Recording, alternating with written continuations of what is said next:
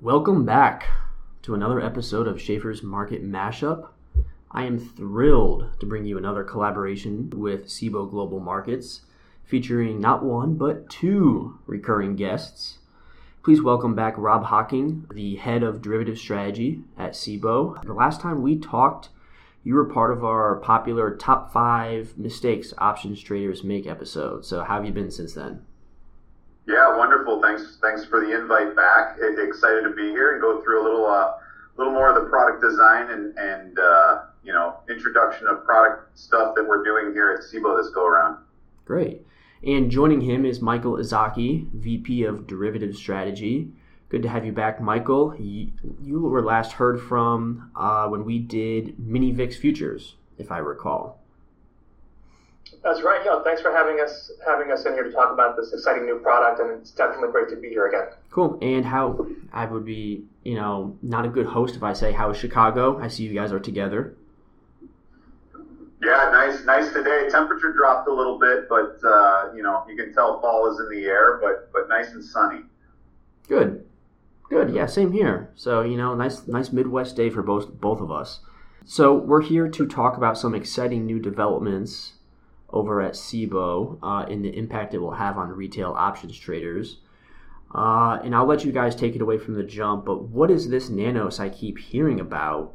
Give me the five W's. You know, who, what, where, when, and why. Excited to be here to talk today about this. You know, everyone has seen the, the retail explosion over the past 18 months. You know, options trading by retail investors is up roughly call it four times over the past five years. And with this, I always love the, the stat or quote that came out of the OCC recently that said uh, almost 39 million options contracts have traded each day in 2021. And that's up 31% from 2020 and the highest level since market inception in 1973. And so as this retail segment grows, we see it as a unique opportunity for Cboe to expand access to options and create a product that allows what we're calling Main Street the benefits of Wall Street. And that is a price point friendly contract, and that makes options trading much, much simpler. Yeah, just to add on to that, you know, we've actually spent the past nine months getting to know, you know, what we view as a new potential user and segment for options trading. And like through market research with an outside consultant, we conducted surveys, focus groups, and really kind of discovered that there's this newer, larger retail segment out there that are interested in using options if they were more accessible, simpler to understand, uh, you know, lower price point that we'll get into in a little while, and some of the other features and characteristics of the contract that we think makes it appealing to this new segment. Um, you know, 75% of those that we surveyed that were familiar with options said they would use them if they could be done at a lower price point. So we're excited to bring this product to bear on you know this this market segment, and we think that there's going to be a lot of demand for nanos as people learn more about them. Mm-hmm. Yeah, just just for your listeners to make sure it's clear, we're we're excited to grow the pie. You know, we view this as, as the introduction of a complete new market segment. So if you're trading options today and, and, and maybe you're a SPY options trader, maybe you're an XSP options trader, like that's great the idea, and as we go into the product specs of this very small contract, is to trade the biggest contract you can. But a lot of our research that we've seen have showed that maybe in these smaller accounts, people just can't access options at all. And so that's the idea of coming in with this newer, smaller contract. Mm-hmm. I like it. Rob, you, you came out with some stats, and I've got one to, to throw back at you. Uh, Friday's volume was a little north of 57 million contracts, according to the OCC. That was the second largest in the history of options trading. And the first was January 27th, a little north of 60 million. So what I find interesting there is the January 27th was at the peak of the meme stocks, the apes, whatever you want to call them. But it's clearly been sustainable if after what 10 months we're still seeing this volume. This was not a flash in the pan and it's clear that you guys recognize this. We over at Schaeffer's recognize this, and you're, doing something about it. And then, you know, Michael, what you were talking about with the concept of options trading is quite overwhelming at first. Um, you know, there's a lot to unpack there. So, start with some of the essentials that traders should know and some facts that are kind of commonly overlooked. Well, yeah, actually, Patrick, you know, I'll, I'll kick that one off, but I want to comment on, on what the stat you just threw out there. We both, and Cboe as a whole, you know, really views this new investor class that's coming into the market. They're here to stay. And we're really excited about that. I think another CNBC stat that I saw the other day on TV was um, in January alone, I believe, of this year, um, I think it was, was it 6 million um, people downloaded a trading app in that month alone. And, and you think about this, and once you empower somebody to take over, a call it, you know, their financial investing, I think you really create an investor, a long-term investor, an investor for life, and that's what we're after with introducing this contract. So along those lines, with regards to the Nanos contract, you know, between the top four retail brokerage firms, there are now over 150 million retail brokerage accounts. And so if you include the more than dozen smaller firms to that number, the number of accounts would be well over 200 million. And as we discussed, many of these accounts are too small to be able to take advantage of broad-based index options in particular. And I think it was, was Robinhood who reported out of their 13 plus million accounts, the average account size was under, I think, $2,000. So if you think of an index like the S&P or even the, the SPY level of a $450, call it index, that becomes a challenge to be able to access, you know, options at that price point. So to appeal to this new investor, you know, the first of its kind Nanos contract that we're introducing will represent a simple, easy, and most important, affordable way to trade these options. And so simple because we plan to list fewer strikes to ensure investors are not overwhelmed with too many choices. In the SPX today, there's over 5,000 listed strikes. For nanos, we're going to be talking about closer to 20. So very, very small number of strikes to make choosing simpler. Easy in that these options will have short dated uh, expiration cycles. So results are known quickly investors are able to reposition often. And again, we're looking at listing terms with, you know, seven days or less to expiration. So think Monday, Wednesday, Friday, and the following Monday, keeping it simple. And last, affordability. With each at the money options contract costing around, call it $3 in this volatility environment, um, it allows those that have otherwise maybe been intimidated by options, a way to trade, a way to learn, without having to commit large sums of money. So nanos will be one one hundredth the size of our mini options contract, which itself is one tenth the value of the SPX contract. So I know that can be a little confusing. Most simply, if an SPX options price is a thousand bucks, the corresponding nano price will be a dollar, something that's very accessible. Yeah, and that's why we call them nanos, right? Like when we were first looking at this, micros didn't quite cut it, right? Because micro would have been around $100, right? So mm-hmm. for a, a mini product, a mini either SPY or SPX with the 110 size, that would still have been $100.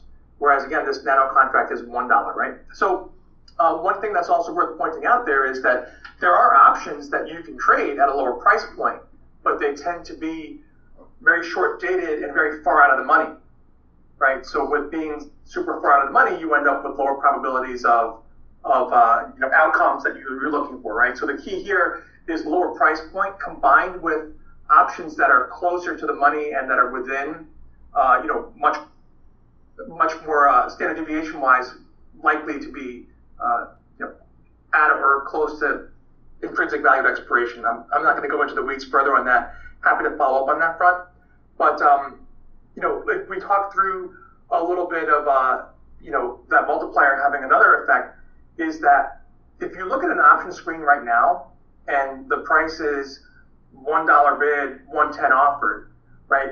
You go to buy it for a dollar ten. Well, actually, it would be one hundred and ten dollars that would have to come out of your account, right? So it's you know for people like Rob and I who've been in the industry for a long time, it's just we're used to it. It's a convention that we're so used to. But for people that are first coming in, it's, it's a little bit, um, you know, doesn't make a lot of sense, right? So the idea of it just being what you see on the screen is what you get. Of course, you know, net of net of a trading fees and and and, um, and costs. But that simplicity was another thing that we thought reduces a barrier. Um, so, you know, if you look at the index size being reduced from, let's say, 4,500 down to 450, and then also having no multiplier, or at least the multiplier being one, that price access point for at the money contracts is much more accessible. Reducing the expiration dates and reducing the number of strikes also kind of gets that whole um, overwhelming nature of pulling up an option screen out of the picture. Right. I've got a funny story. I remember when I was explaining the basics of an options contract to my dad, who's a lawyer, and he just kept going back to, but why is it multiplied by 100? But why?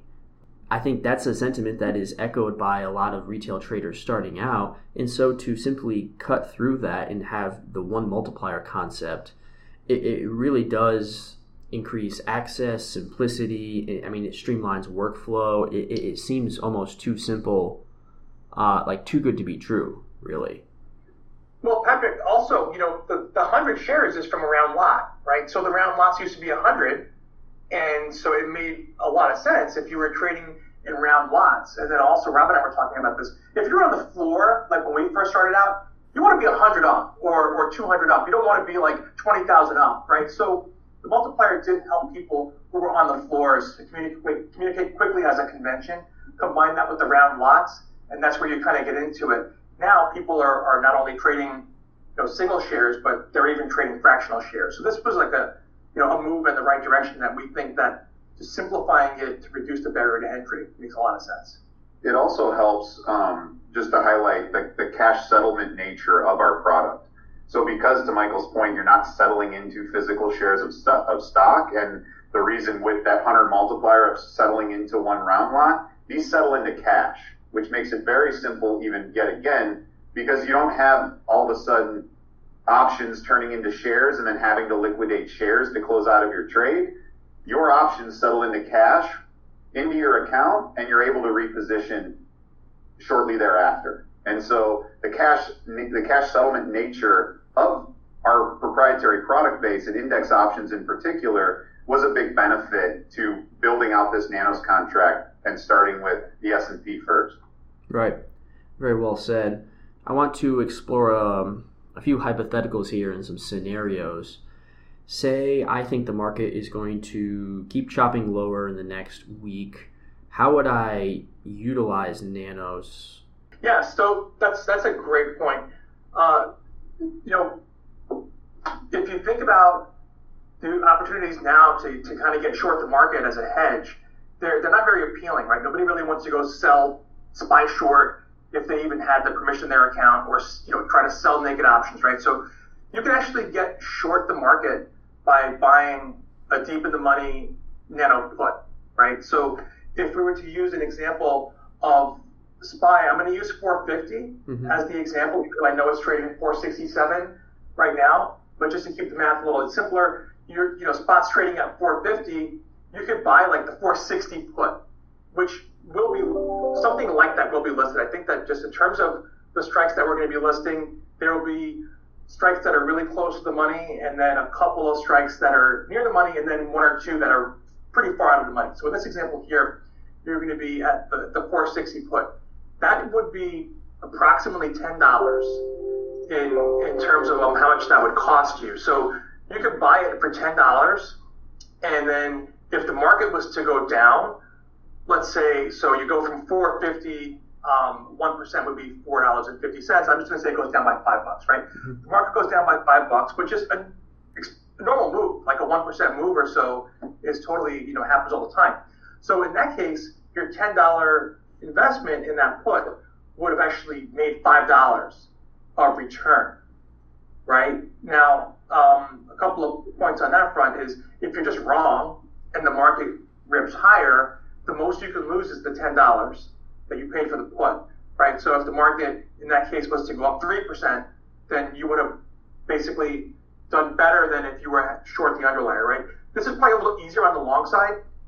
If you're on the long side and you have a deep in the money call and the market tanks lower, right? You could only lose the ten dollars that you paid for the option, and, and not more than that. Whereas if you're long the underlier, or short the underlier and it moves by more than your option price, you would lose more than that amount, right? So another really nice feature of this strategy here is uh, you buy this deep in the money put. It's ten dollars. If nothing happens, the option actually expires worth ten dollars. So that money goes back into your account, and the next day you're up and trading, and you can either trade another one or you can use the, capital for something else, right? Um, with a physically settled share, it's still ten dollars in the money, but you actually have to deliver the stock, and then you have to go through settlement and wait for the funds to go back into your account to be available. Um, similarly, then you're also exposed to the market risk when those shares hit your account versus uh, you know when you're able to settle out of them. The net result of that is a lot of times brokers will force people to liquidate positions in expiring options that are physically settled so that they can uh, not have to deal with this, right? Whereas with the, the cash settled nanos, they expire into cash and the, you know, nobody has to liquidate you and you personally don't have to watch the flows to make sure that you trade out of them before expiration. Okay, Rob, you got anything to build on there? I guess one, one thing I'd say is, and you know, obviously there's there's many many many use cases for for this product and for options just in general. Um, what becomes really important is, and in the big picture is, by introducing nanos to this new investor, we're also very very focused on education and making sure that there are resources available that can help teach users the benefits like Michael just outlined. And so, in, in line with that, we're very excited to introduce on demand courses, videos, um, articles in the upcoming months uh, through our Options Institutes, our education arm at Cboe. We're also excited about exploring concepts like hosting office hours, um, where market participants can interact with a live instructor for direct educational questions. We realize sometimes this can be overwhelming and sometimes people like that high touch nature of a live instructor. So we're exploring that idea as well because we really believe that these, you know, this new market of users of options are here to stay and we really want to try to build a robust resource, you know, profile around them so that they're here for the long haul. Mm-hmm. Very well said. I'll get into the educational component here in a second. I did have two questions for listeners who are just completely maybe a little, you know, get their wires crossed. Uh, th- this is an index product, correct? These aren't equity options. Correct. That's right. Okay. And I think it would be helpful if you just gave like a quick two second inter- uh, overview of like in the money and out of the money. So when they're looking at these directional moves, a retail trader knows really what they when, when they see that they can kind of clue in on what it means. Yeah, for sure. So a call would be in the money if the underlying price goes above the strike price, right? So you have the 450 call and the underlier goes to 460, then it would be 460 minus the 450 would be 10 Michael, maybe it would be good to say so a call gives you the right to buy the underlying, correct? So if you have the right, in Michael's answer or, or uh, example, if you have the right to buy the underlying at 450 and the stock is actually trading 460, then there's $10 of intrinsic value there. That $10 represents in the money. Can buy it for 450, immediately sell it for 460. Out of the money would be the reverse. So like say you have a 460 stock price, but you're buying the 470 call. So the idea that you're going to buy the stock for 470, but it's actually trading in the market cheaper for 460 means that that gap there is extrinsic or, or out of the money from where the stock price is trading. Yeah, and just to so Rob's example there is like on a physically settled. So you exercise the option and you either sell or buy back the security. In the index world, what ends up happening is that they settle into cash, right? So your your 450 call gets you the right to buy at 450. If spot's at 460, then it basically says, okay, so rather than you having to go to the market and sell it at 460, we're going to settle this thing at 460 versus your strike price. So that's where this whole benefit comes in because the $10 immediately basically gets converted into cash, goes back into your account in a physically settled example, you actually are long stock from 450, which, you know, of course is trading at 460, but by the time you get control of it, it could go back down, mm-hmm. right? So it's there's a, an operational risk there as well. Yeah, that's that's a very good explanation. I'm glad we we paused for a second to kind of uh, unpack that a little bit. And it was alluded to before, but I would be remiss if I didn't mention both of your own distinguished trading careers. For retail traders starting out, um, what are some lessons learned, perhaps the hard way? Uh, and then how would you give, you know, what would be some advice you would give to your younger self uh, when you're basically learning this whole new language of options trading? So I came into the industry straight out of undergrad about about 20 years ago, and I had very little understanding of derivatives and even more specifically the options industry. Um, but it was exciting.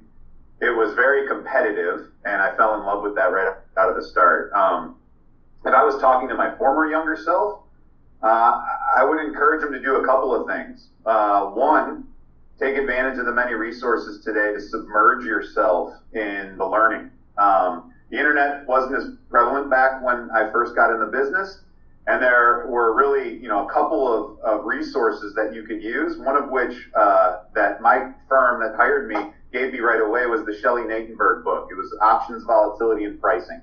Um, it was kind of re- regarded as, as the Bible for all young people getting into the market at the time. And but now with the internet, you have, you know, call it option simulators, online courses, etc., all at your disposal. Take advantage of them and, and really learn the ins and outs and risk rewards of the different option positions, payouts, probabilities, like all of that will get you more comfortable with introducing options to your portfolio. Second, I would say is a big one, and this one I always uh, I tell everyone that asks this question is set goals around your trades before you enter them.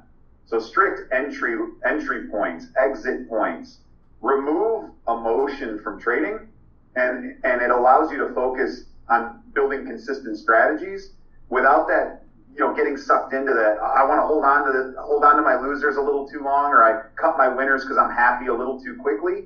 Um, this concept is super important um, just because emotion can really drive you in the heat of the moment. And, and, and the more you can remove that, generally, the more successful you can be. Very well said. And I love the continuity there because for faithful listeners, that was Rob's number one common mistake that options traders make back from, from June. So he nailed it right there. Uh, but Michael, what do you got for me? I, I learned the hard way, Patrick. There you go. Hey, that's that's how we all learn. Experience is the best teacher. So I get to age myself further and say the internet was definitely not a thing when I got into the business. Um, I started it out with a firm called O'Connor and Associates uh, back in 1994, and um, I think that the one difference is that at the time you would come out of university and go down to work for O'Connor or Hull or Cooper Neff and Susquehanna, etc. And they would send you down to the floor and they would also train you and teach you. And uh, that was really the only way I would say to become really deeply immersed into options. Whereas today, I feel like you can really learn a lot about options. First of all, I'd say the Natenberg book for sure is a good one. Also, McMillan had a book that uh, a lot of folks have on their bookshelf that, that the things still apply to today. Um, but in addition to the books, the resources that are available today. Um, but learning the basics is really, really key, right? I wouldn't advise people to go in there and say, oh, well, people bought Tesla calls and it ripped higher and they made a fortune, so now, now I have to do that. And I think it's really important to understand the payoff profiles of a call, the payoff profiles of a put, and long call and short put and how they work together because that's actually, even to this day, I still think back to two week class from all the way back then whenever I think of any kind of, a, of an investment in a structure that includes options because those are the fundamentals of all structured notes and, and everything else is, is just that type of a payoff profile. Um, other other advice that I would give to people is trade more, and, and then that's not that's know, trade simulators are, are, also a great opportunity. You know, one thing that I, I definitely didn't do enough of is I would just be so so gassed by the end of the trading that I would just be, be tapped out, right? or you know just being in the markets, I felt like I wasn't really trading as much as, as I would like to have. And you know, a lot of times just the repetition is super important. And the most important thing about working for like a, a Hull or an O'Connor or, or Susquehanna is the mentorship that comes with it, right?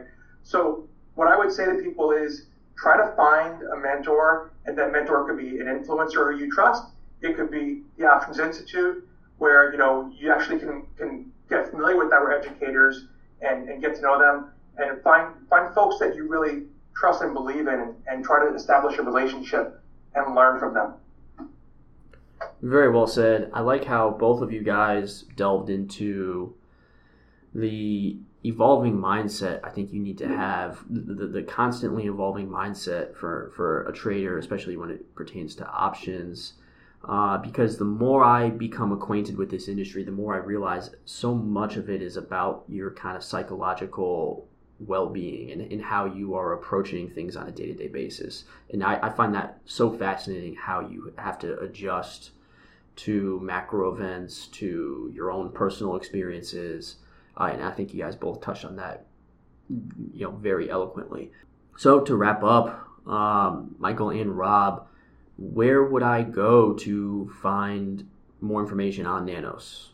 So right now, Cboe's website has has a bunch. What is it? Nanos. Uh... Well, the email is nanos at cboe.com. Correct. And also, you know, we certainly encourage uh, your listeners to, to reach out to their brokers and to, to the, the people with whom they do business, and, and if they're interested in creating these products, to encourage them to, to add access. Uh, and our website for sure. Yeah, the web the website um, right now um, through links on our website, you can sign up for updates because we're going to be sending regular updates as we get closer to launch here in, in Q1 of 2022. Um, and as well as updates from our education front. If you guys want to get more education, um, all of that can be found on our website. Wonderful. And of course, I'd want to plug Schaeffer's Own Getting Started with Options program. It's chock full of everything you need to know about strategies, concepts, everyday applications to the stock market. Uh, I'll include a link both to your uh, to Nanos and to um, to our own program in the episode bio, so you listeners can check it out. Um, but yeah, Michael Ozaki, Rob Hocking, thank you guys for coming on again you know, best of luck. You know, 2022. You know, you guys are to have some exciting things going on. I can't wait to hear all about it. Thanks, Patrick. Thanks for having us today. And uh, yeah, we're excited about this one and, and look forward to uh, coming back and talking about the next exciting thing in the future. Yeah, can't wait. Thanks again, guys, and cheers.